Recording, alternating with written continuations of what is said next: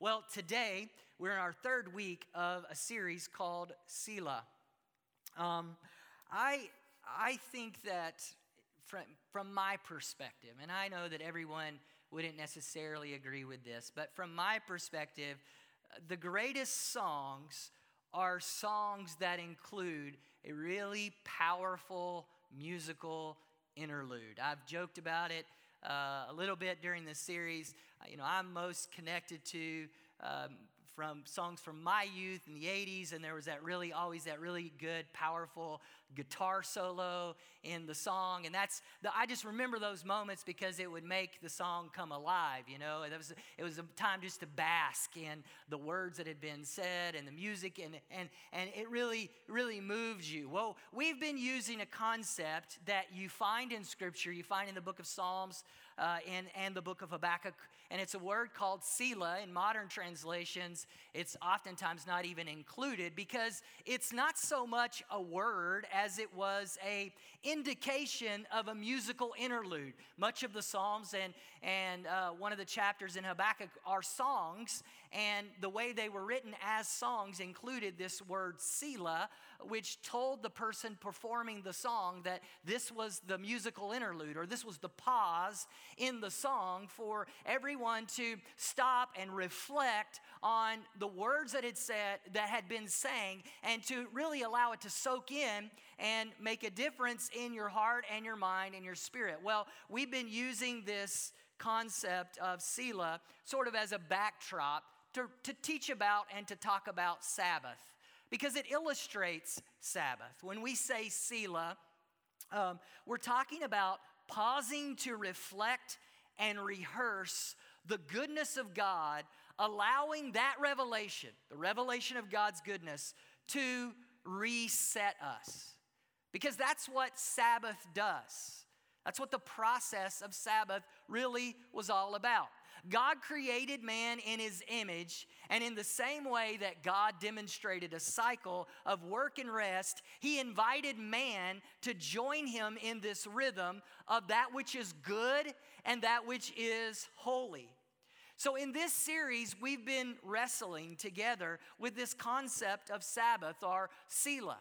Selah is a socio-economic system that orients man towards sharing in that which is already good. And I've spent the last two weeks just trying to really lay the groundwork around Selah or the groundwork around Sabbath. I, have spent the last two weeks doing that so we could get into this week and next week where we really explore the economic and the social implications and reality for our everyday lives of what it means to be Sabbath people.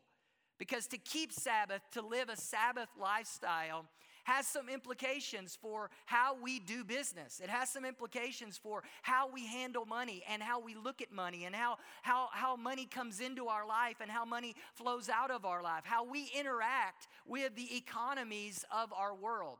It also has great implication for how we do family, for how our families operate, how we should operate as a culture and a society. Sabbath really was a demonstration of the counterculture reality of God's people to the rest of the world. And so this week and next week, uh, we've already pushed through some basics and some concepts around Sabbath. This week and, and next week, we're going to look at these counterculture ideas or concepts that were true about God's people because they were Sabbath keeping or covenant keeping people. When we become children of God or God's covenant people, our entire orientation, our entire motivation changes. Because instead of trying to escape something in our rest, or even relying on our own capacity to produce something in our work, we simply get to enjoin and enjoy in that which is already good. That's what is different about us. That's what we've been learning for the last couple of weeks. As God's people, as Sabbath keeping people, as God's covenant people, we are not oriented toward escape and we are not oriented towards self reliance.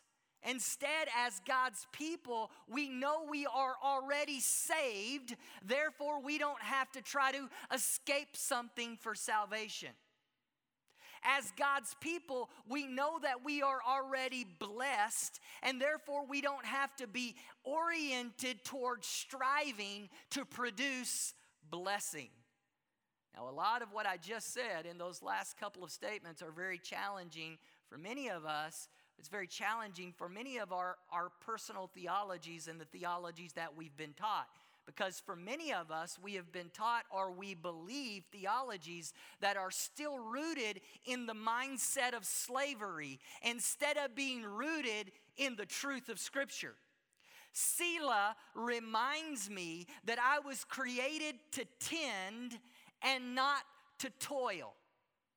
I said this in last week's message, and I wanted to say it again because it's so significant. Selah helps me to understand that I was created to tend and not to toil. Remember Genesis chapter 3, as a result of sin, humanity was now cursed to toil in the soil. And yet, God didn't create us that way, He created us to tend the garden.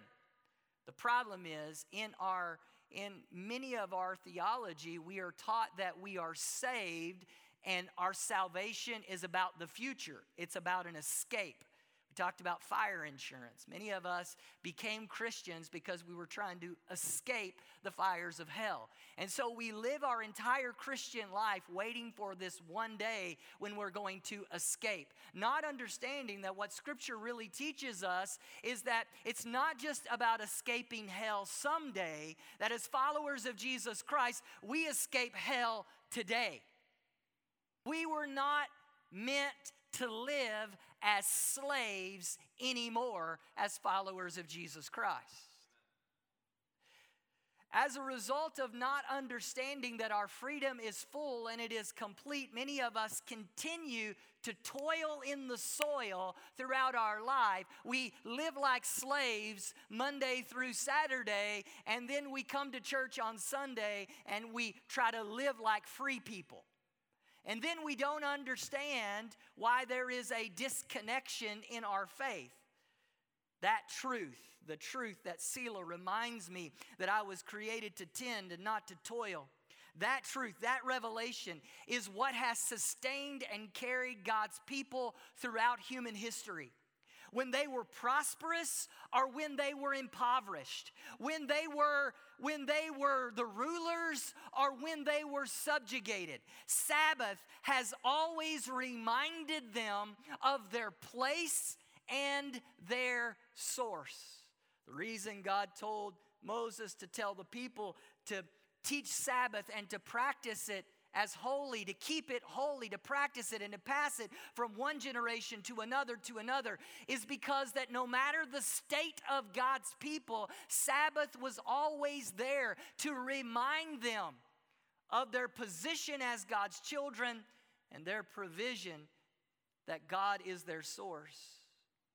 I told you last week that we were going to talk about finances today, and in particular, the financial implications of Selah or the financial implications of Sabbath. And the reason I'm going to do that, the reason uh, is, is because the same confusion and abuse that exists among God's people as it relates to Sabbath also exists around the issue of money and the issue of giving.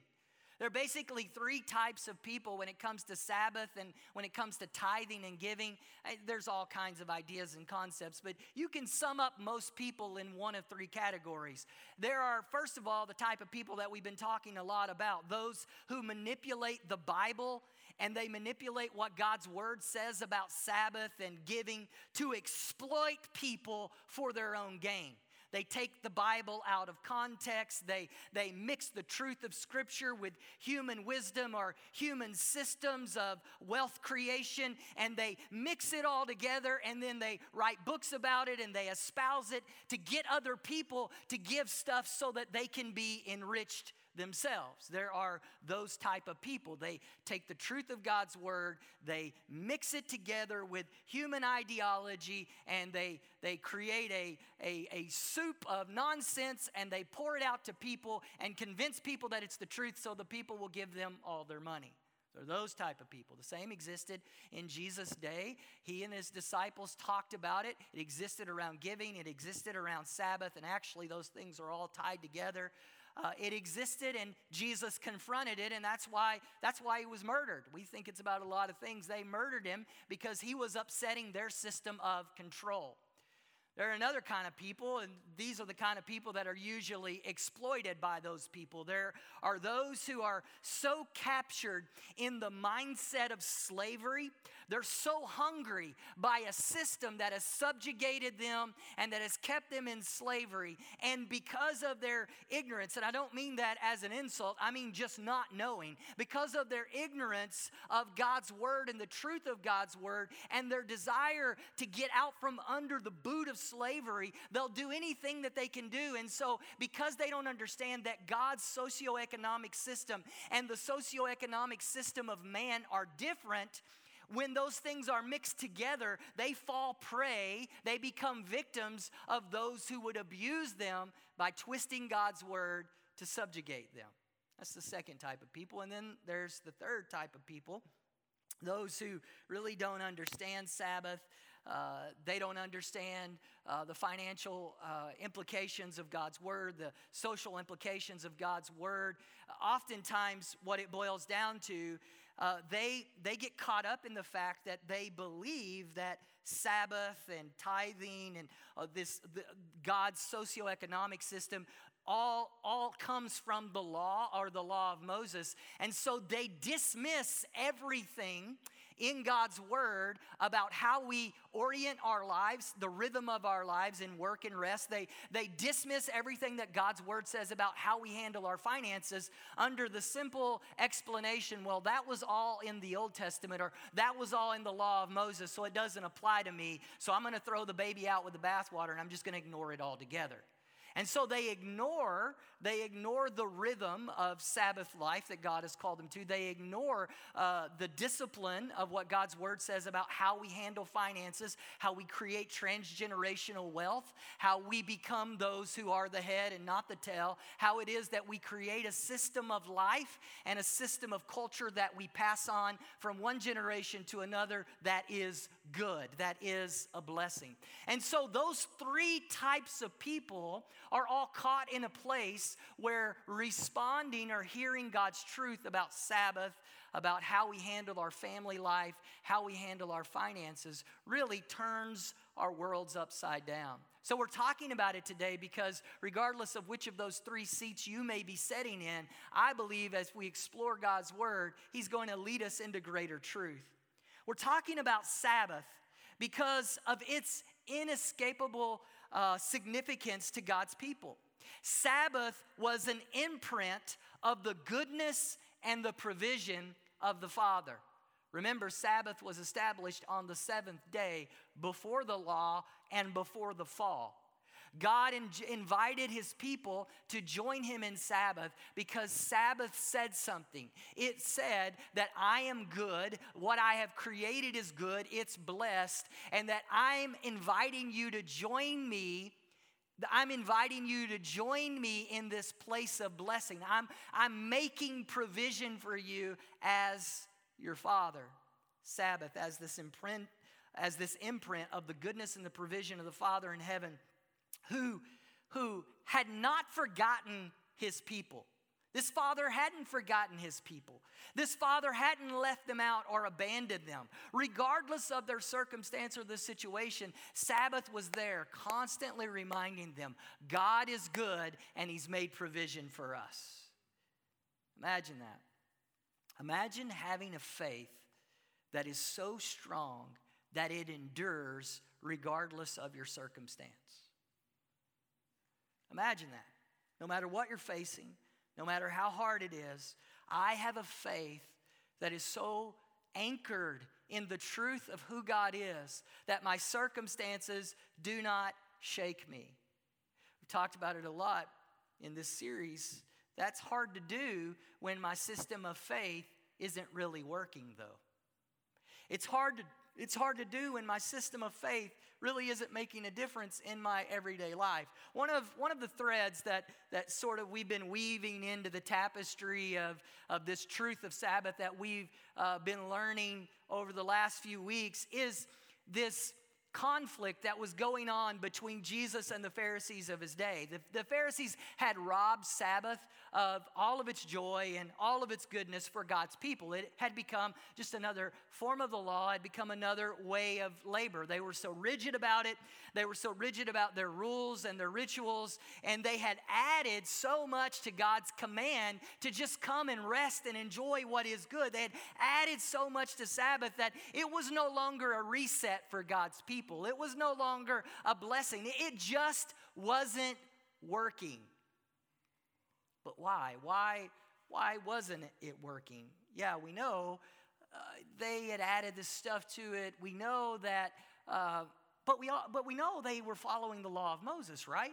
They were just doing what they had been taught. I'd been taught this my whole life, and so now I'm doing this. I'm following the letter of the law. I thought I was supposed to follow the law. Why wasn't it working? Why, if they were following all the rules and if they were doing all of the right things, why was it not working? What about what about you and me? Why why does it not work? Pastor Andy, I, I come to church, I pay my tithe, and yet I'm still dealing with overwhelming anxiety and fear and brokenness. Pastor Andy, I, I, I, I do the thing, I give to RFK, and, and I don't understand. I'm, I'm still dealing with this sickness in my life. Pastor Andy, I, I come to church every week, and I'm, I, I go to a small group, and, I, and I'm being discipled, and I'm doing all the stuff. Why is it not, why is it not working? What do I do when what I have been taught, my faith, isn't working? What do, what do I do when what I have been taught all of a sudden leaves me in the same place of emptiness that everyone around me is, is dealing with during a global pandemic? What do I do when a global pandemic is ravaging the world and everybody around me is so scared of dying, they're losing their mind, and I find myself in a place where I'm behaving and acting irrationally out of a fear of death, even though the faith that I have been taught has taught me that I'll never die because I have eternal life? Why am I afraid of death, even though my faith tells me not to fear death, that my king has overcome death, yet I'm still afraid of death? How is that? What do I do when there's unrest? And what do I do when my job or my business or my circumstance has been rocked or turned upside down, or I've lost it altogether because of societal upheaval and racial tensions. What, what do I do when I find myself embittered and angry at people who are a different color of skin than I am? Because other people around me are embittered and angry. And and all of a sudden i find myself because we've just we've just had the unrest and this is going on. And i know the bible talks about racism and i, I know the bible talks about hating your enemy. And yet i've i've found myself hating my enemy instead of loving my enemy. What do i do when my faith isn't really working? Hello how is it that I'm a child of God and I'm a follower of Jesus Christ, and yet my heart is becoming bitter and cold and hard because the circumstances of slavery just keeps beating me down? The economic system that has subjugated me and held me in this place just keeps beating me down. And the, differ- the, the truth is, there is no difference between me and my neighbor who do, does not know Jesus. I'm just as angry. I'm just as racist. I'm just as bitter. Hello? As my neighbor next door who doesn't worship God, who doesn't know God. Why isn't my why isn't my spirituality working? Is it possible? Is it possible because we lack some understanding what God's word really says about what it means to be Selah people, what it means to be Sabbath people, what it means to really be in relationship with God. The Pharisees' Sabbath wasn't working because it had become a, it had become distorted so much because it was not rooted in the goodness of God. It was rooted in another form of slavery. They were trying to escape one form of slavery by participating in another form of slavery. They were trying one way to escape the bondage that the law revealed to them. They were trying to escape one form of bondage with another form of bondage. Get this Sabbath that is not rooted in the goodness of God becomes another form of slavery. Pastor Randy, I thought you were going to talk to us about money. What does this have to do with money? It has everything to do with money. See, friend, the way that you and I handle our finances, the way that we handle our finances has to be different than the way those around us who do not know God handles their finances. Jesus had a lot to say about money. He had a lot to say about how our heart dealt with money. Money reveals, and how we handle our money reveals what's going on in our heart. Hello? I didn't make that up. You can find it in your Bible. What we do with our money says everything about what is going on with our heart. This is why Sabbath and Sabbath keeping was so significant to the Jewish people how they handled their finances, the discipline of their finances became the imprint on their heart that God was God, that he was their source and their provision. And it was the it was the counterculture subversive act of saying repeatedly of disciplining themselves repeatedly to demonstrate we may be in this kingdom, but we are not of this kingdom. We may be in this world, but we are not of this world. Let me give you an illustration of this. You find it in Mark chapter 11. Mark chapter 11, verses 12 through 17 says this The next day, as they were leaving Bethany, Jesus was hungry. Seeing in the distance a fig tree in leaf, he went, he went to find out if it had any fruit. When he reached it, he found nothing but leaves, because it was not the season of figs. Then he said to the tree, May no one ever eat fruit from you again. And his disciples heard him say it. So Jesus and his disciples were on their way to Jerusalem. See a fig tree, it has leaves, but no fruit. Jesus curses the tree. On reaching Jerusalem, so they keep going. On reaching Jerusalem, Jesus entered the temple courts and began driving out those who were buying and selling there. He overturned the tables of the money changers and the benches of those selling doves and would not allow anyone to carry merchandise through the temple courts. As it is written, excuse me, and as he taught, he said to them, it is, is it not written, My house will be called a house of prayer for all nations, but you have made it a den of robbers. So here Jesus is on his way to Jerusalem, passes a fig tree that's in leaf but has no fruit because it's not the season for fruit. Jesus looks at the fig tree and says, You're cursed. No one's ever going to get fruit from you again. He goes on in, goes on into the city, gets to the temple, and gets to the temple courts. Now, understand, uh, there's a lot, there's so much, and I don't have time, but I, I need to do my best to download this to you.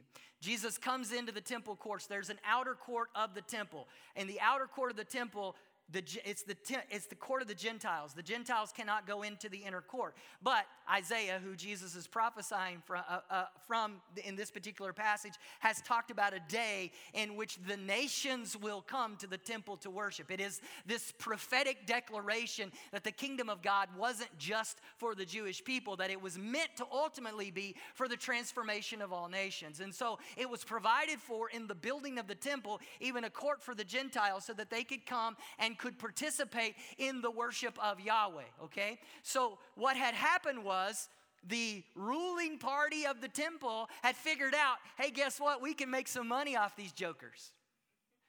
And they wouldn't defile the inner court of the temple, but they took the dirty, rotten outer court of the temple where the dirty, rotten Gentiles were, and they had turned it into a marketplace. Because if you were going to come to the temple, you needed to bring a sacrifice, and if you were to come to the temple, uh, you needed to you needed to bring an offering.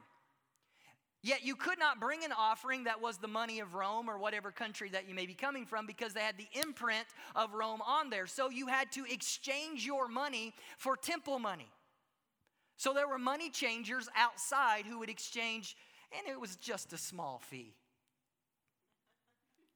For just a small fee, you could exchange your money, your Roman money, or whatever it may be, and for an exchange fee, you could get temple money and then you could give your offering because you couldn't take your Roman money in and give your offering, right? So there was this exchange fee that had to take place. If you had been traveling a long way and you didn't have an animal to bring with you, or maybe, maybe as cultures and societies do, uh, the shift was taking place and maybe you weren't a farmer, maybe you didn't have land or property or animals, but because of the law, you were still required to bring certain sacrifices for certain festivals and certain things, you would go and you would conveniently find people there who would sell to you at a special price an animal that was perfectly suited for your sacrifice. And out of convenience, you wouldn't have to bring the animal with you on your journey. You wouldn't have to deal with all of its mess. You would be able to go there and get there, and it had already been temple certified, so you knew you, it wasn't going to get rejected. If you went in, it was, it was exactly what you would need, and you could conveniently pick that up on your way into the temple. And it had become an abomination to God's intent for what the temple courts had been intended for. And it had become a way, it had become a way of oppressing God's people, another way for extorting money out of God's people and subjugating those who were seeking God. It was everything opposite of what God had designed the temple for so that people could come and meet with God. It was putting a barrier between people and God. Money and stuff and materialism had become a barrier to keep people from God. That's why when Jesus came into the temple, he was ticked off. This is my Father's house. What are you doing? So Jesus went Jesus on them. Not flowery hippie Jesus. He went Lion of Judah Jesus on them. And he cleared the temple court. And by doing so, by doing so, he was he was in essence he was in essence judging what was happening at the temple. He was drawing a line in the sand. You have subverted the will of God. You have subverted the purpose of God and the purpose of the temple as a place where people will meet with God. You're exploiting, exploiting and subjugating people, and you're keeping people out and you're keeping people away from experiencing the presence of God. And then he leaves, and they go back. And as they're on the way back, the disciples look, verse 20 of this chapter, and they see that tree. And the Bible says, in just that short amount of time, it had dried up from its root as a tree and it was no longer going to bear fruit. I've read this story so many times and I thought, Jesus, what did you, what, what what's the problem with the fig tree? See, here's the thing even though it was not season for the fig tree to bear fruit, the indication to a traveler or to a person that a fig tree had fruit would be leaves if a tree had if a fig tree had leaves it meant that you could count on it to find fruit there. The problem was this particular fig tree had leaves but had no fruit. And jesus was basically saying you have the appearance of fruitfulness. You have the appearance of fruitfulness but you're fruitless. And so you will be cursed he goes to the temple that has all this activity of worship going on, but it's just another form of slavery. And Jesus says, cursed. See, here's what we have to understand. When our Sabbath reflects the socio-economic system of broken humanity more than the endemic system of the kingdom of God, it is cursed. Here's what I would propose to you today I would propose to you today that for many of us, our spirituality, our faith, our life journey, our Christianity, or whatever you want to call it, the reason it doesn't work is because much of it is more wrapped up in the philosophy and the thinking and the wisdom of man or our own culture than it is the actual Word of God. Many of what the things that I say that I believe or I say that is true about God is more an indication of my own culture or my own wisdom than it is God's Word. Many of the bumper stickers and the memes and the slogans that we post on WhatsApp and Facebook that we take out of context and we twist and we turn are more of an indication of a socioeconomic system of man than it is what God's Word says that is actually true. And you don't find a greater example of that than when it comes to the issue of money and family. You don't find greater abuse of that throughout church history than around the issues of money and family. You haven't found, you can't find, you'll, you'll be so hard pressed to find greater areas of oppression within the house, within the temple, within the temple courts of God's people than around the issue of money and family. Look no further than the way women have been treated throughout church history. I get to preach this next week, but I just can't wait. Go read Genesis 3 and what God said to Eve about her relationship with her husband as a result of the fall. And we have spent church history agreeing with that and behaving like that and doing Genesis 3 curse activity in the church instead of in the church saying, no, no, no, no, that relationship between man and woman isn't going to look like Genesis chapter 3 because that's the result of the curse. But instead, we've spent church history agreeing with the curse of Genesis chapter 3 in the way men treat women. It's garbage.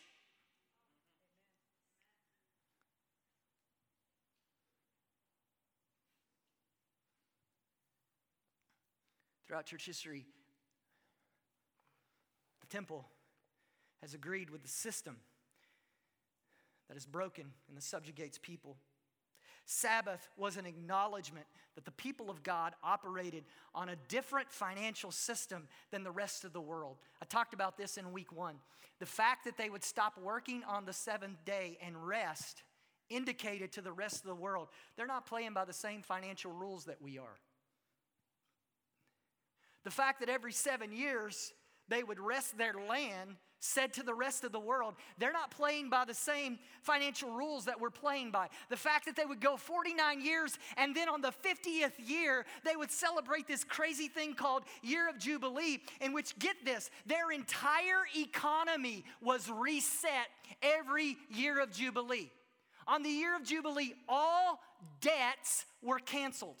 On the year of Jubilee, the land was rested, the people rested. On the year of Jubilee, the land was returned to whoever it was originally given to. Every 50 years, if you were a slave, guess what? You were a slave no longer. They would reset their entire economy every 50 years. And that said to the rest of the world, what's going on with these people? You see, you have to understand that Sabbath that a true Selah life is so subversive to the system of the curse, to the system of Genesis chapter 3, to the system of toiling that the world is established on. Genesis 3 says you're only you only get production based on your labor.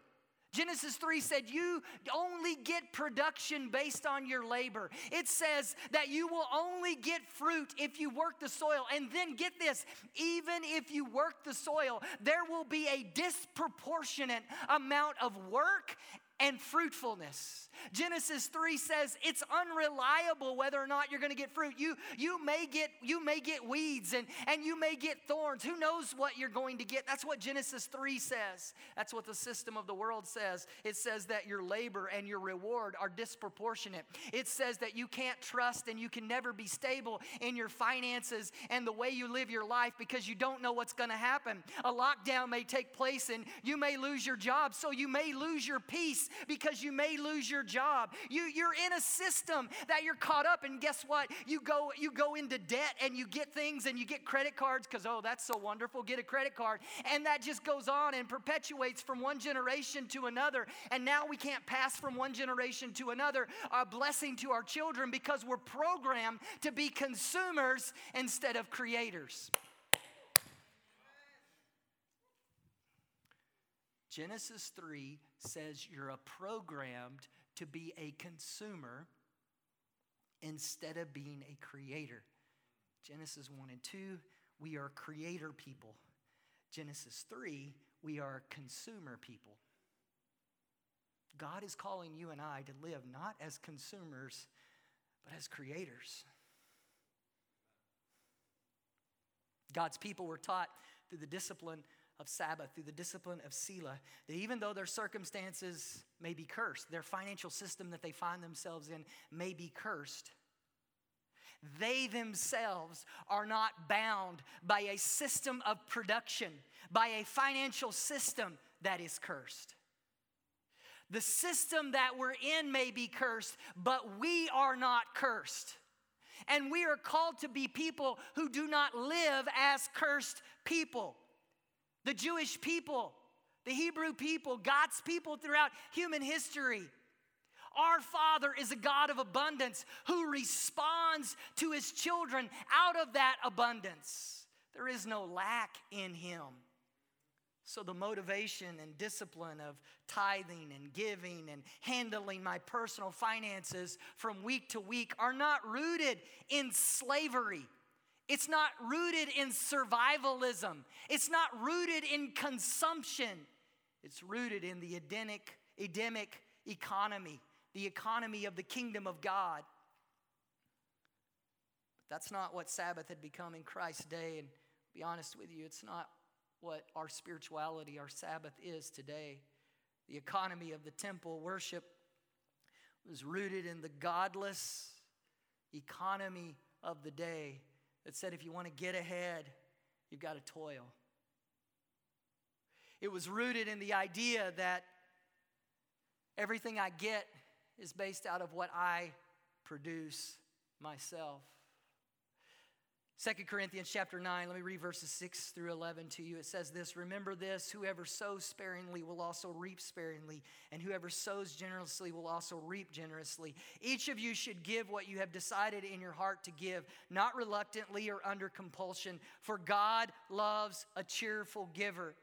And God is able to bless you abundantly, so that in all things at all times, having all that you need, so you will abound in every good work as it is written, they have freely scattered their gifts to the poor. What do you think he's talking about when he says, as it was written?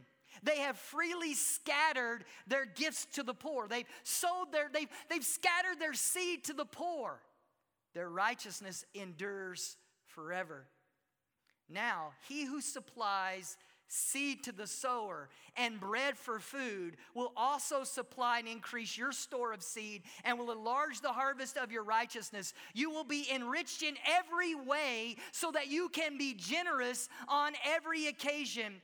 And through us, your generosity result in thanksgiving to God. See, Selah meant, Sabbath meant that God's people had embraced God as their source and therefore could be obedient in their tithe and generous in their giving. They could be free in how they lived in their financial reality because they were not rooted in the broken system of man. And he said, Yeah, Pastor, I'm, I'm all about that. I'm all about that. I'm, I'm gonna I'm gonna sow my seed. I'm gonna and God's gonna give me a return. No, don't think of get stop for a second. Listen to the heart of what was said. Don't get caught up in that first part, that natural law part of sowing and reaping. Yes, it's a reality. We understand that. But get this in the natural law of sowing and reaping, it says when you sow, you have to toil if you're going to get fruit, right? That's not what this passage says. It says that they sow because they've been given seed.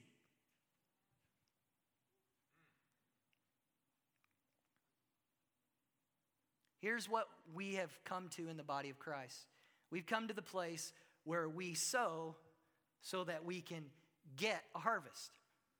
That's Genesis 3. I sow, I toil, I get my harvest. And we've been taught that, and we've been manipulated by those who are getting wealthy off of us in a world's system of sowing so that I can get more seed. But that's not what this passage says. It says they sowed, they got a harvest, and they scattered their seed to the poor, and they got more seed. What does that mean? It means they weren't, they weren't sowing with the expectation of the law of the economy of broken man in Genesis 3. You don't scatter your seed to the poor and expect a harvest from the poor. I scatter my seed to the poor to bless the poor, not to get anything back from the poor.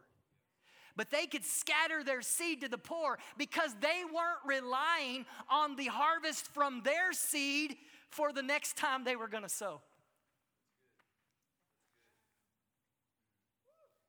Got to get this.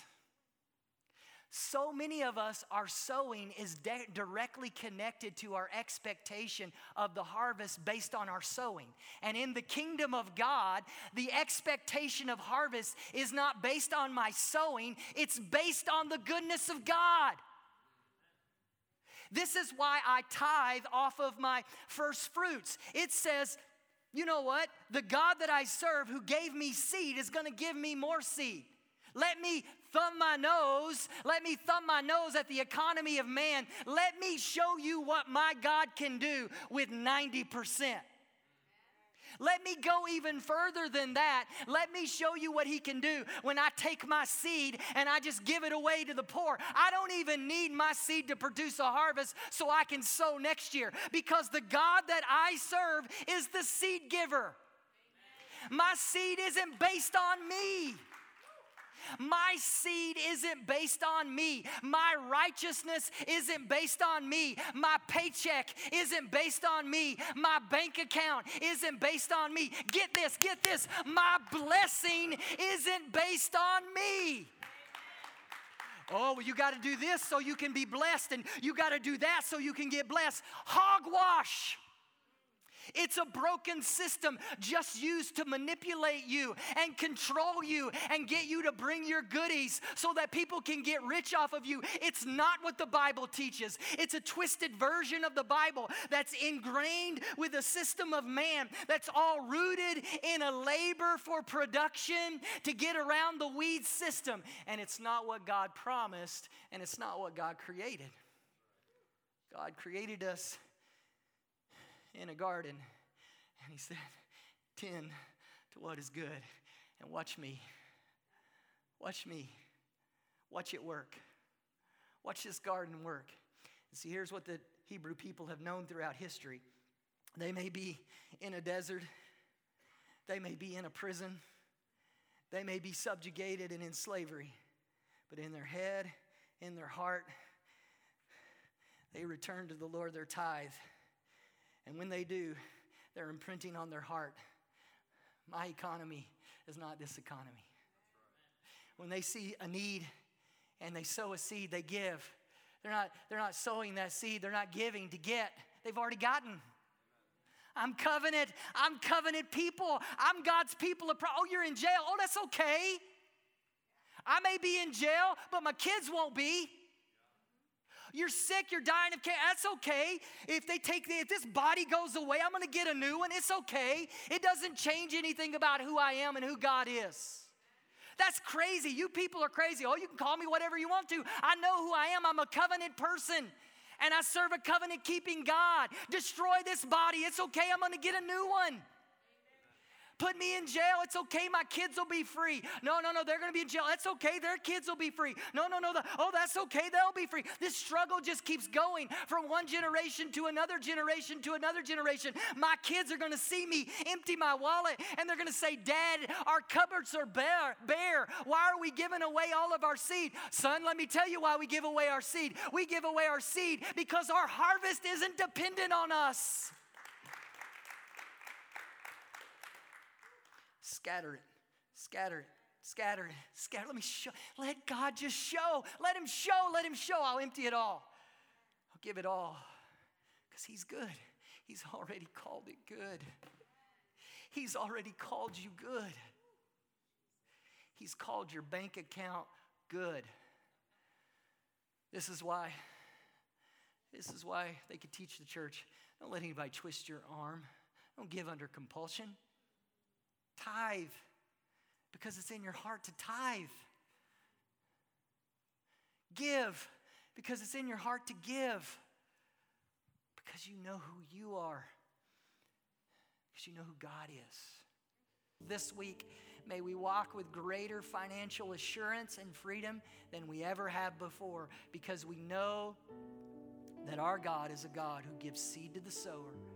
And we, as your people, freely scatter our seed to the poor. We sow in faith, not in ourselves, not even in our seed, but in our God who has called these things good.